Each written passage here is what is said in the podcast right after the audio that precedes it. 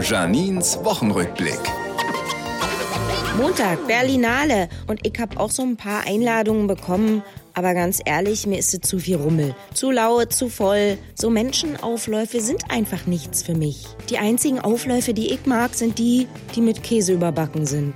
Dienstag höre ich hier bei uns im Radio, die Bundesbildungsministerin fordert, die Deutschkenntnisse von Vorschulkindern zu testen und Sprachdefizite anzugehen.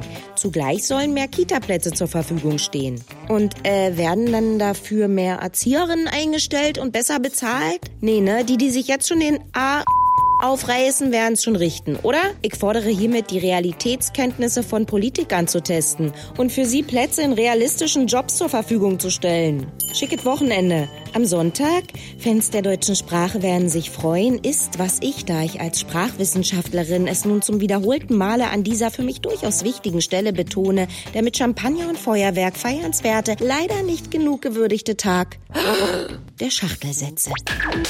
Berlin und Janine.